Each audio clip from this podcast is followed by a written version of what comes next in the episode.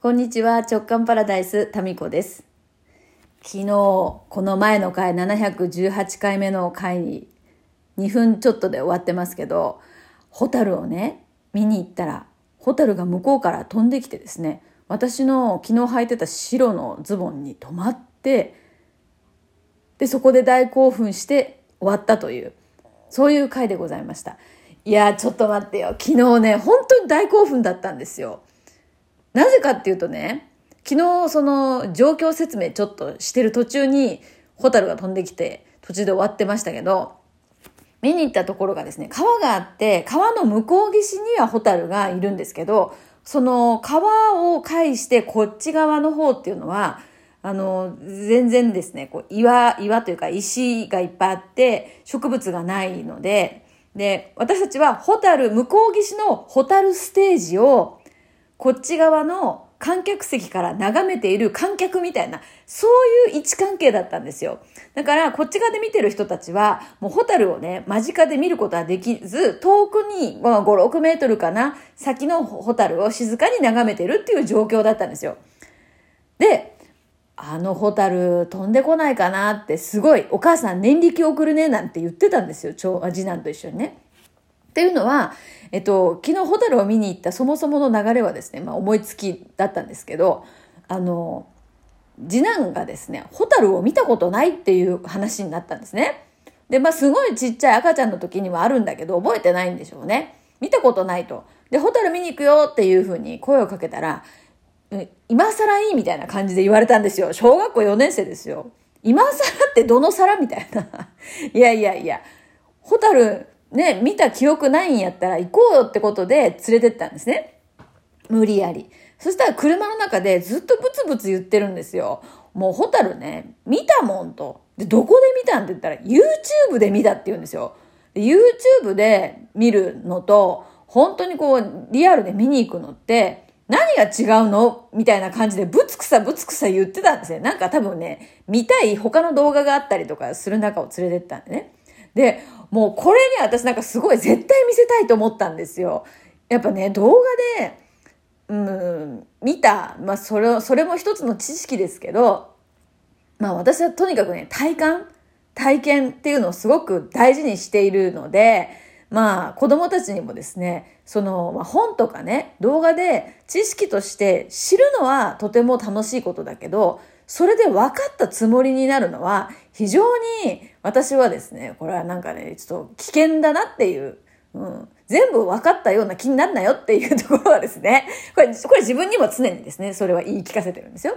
その知識を得たからといって、その全体を知ったつもりにならないように、一部分、あくまでもそれは一部分だなっていうことをですね、常に自分でこう思ってるんですね。ですから、自分で感じたこの体感は本物じゃないですか、自分にとっては。まあ、それを子供たちにもですね、なるべくこう感じてほしいっていうところがあって、もうぶつくさ言う次男を連れてったんですよ。で、まあ、向こう岸のホタルは確かにですね、動画で見てるのと何が違うのかって言われると、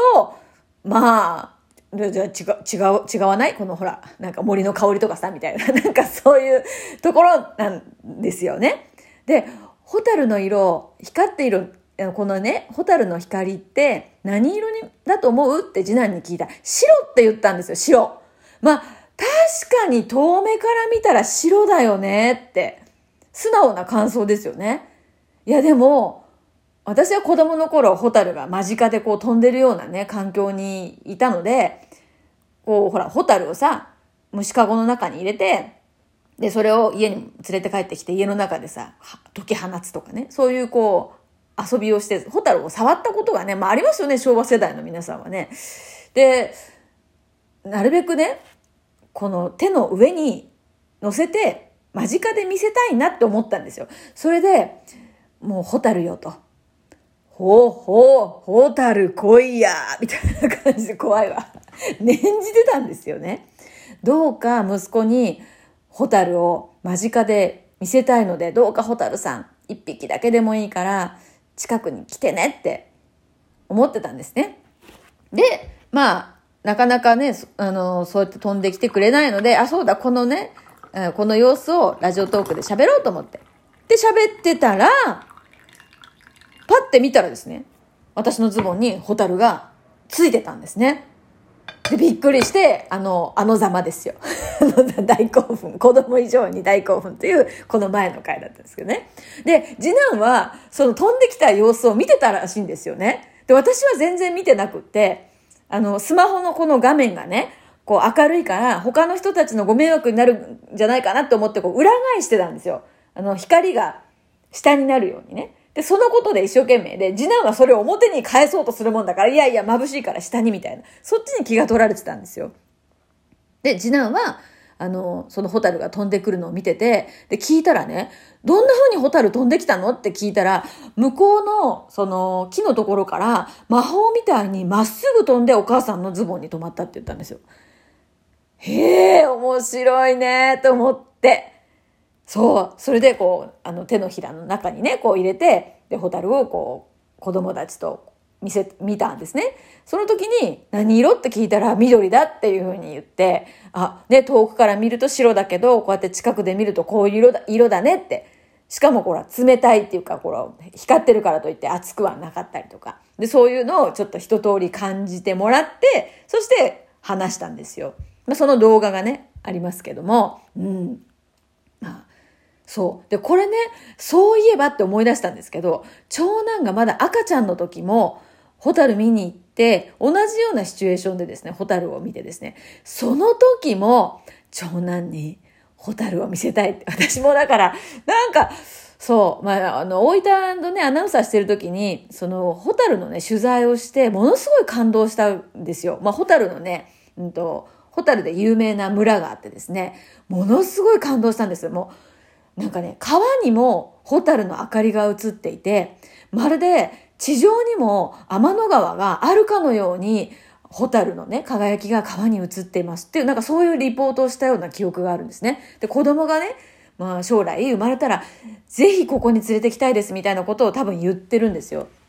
で、まあ、そこの村にはまだ子供たちと行ったことないんだけど、なんかそのホタルを子供たちに見せたいっていう思いがすごくあってね。で、長男と行った時も、長男のこの近くでホタルを見せたいって思ったら、その時は手の中にホタルが飛び込んできたんですよ。すごくないですか？その時もすっごい興奮して、周りにだって他の人いっぱいいるんだけど、手に飛んできたんですよ。捕まえたわけじゃないんですよ。昨日も捕まえたわけじゃないんですよ。止まったんですよ、私のズボンに。で、その長男の時も手の中にホタルが入ったんですよ。もうね、な、年歴これ。で、ホタルの周波数とチューニングできたんじゃないかな。なんだろうね。ホタル、あ、そうか。ホタルとチューニングしたのかもね。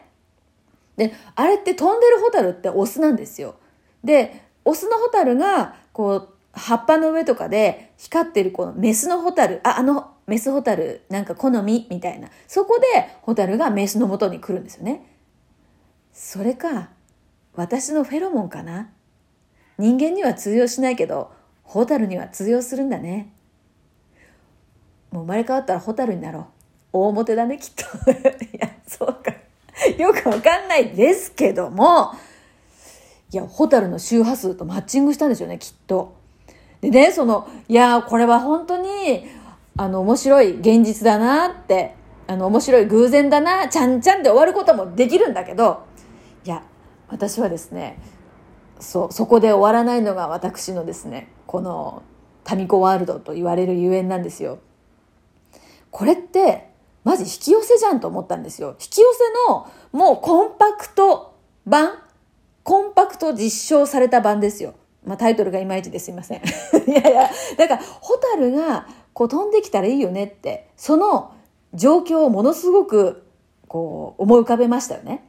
で、どうやってそれが飛んでくるかとか、どこら辺に行ったら飛んできやすいかとか、そんなのは考えてなくて、まあ、そこにただいた、いただけなんですよ。そしたら、その欲しいものが勝手にやってきたんですよ。捕まえようと手を伸ばしたわけでもないのに。で、この、うん、本当に数分間の短い間の中に、マジで引き寄せの法則が凝縮されてるなと思ったんですよ。これいいなって思う。むっちゃ強く思う。うん、まるでこうね、リアリティを持って目の前にあるかのように思う。はい。そして、別にその後どうしようとかっていうのはどうしようもないよね。だって離れたとこにいるんだから。そしたら、ホタルがまっすぐに、この私めがけてですよ。あ、あそこに美しいメスホタルがいるって思ったんでしょうかね。何か、何かに吸い寄せられるかのように来て、足に止まったっていうね。これ。これまさに引き寄せショートコースですよね。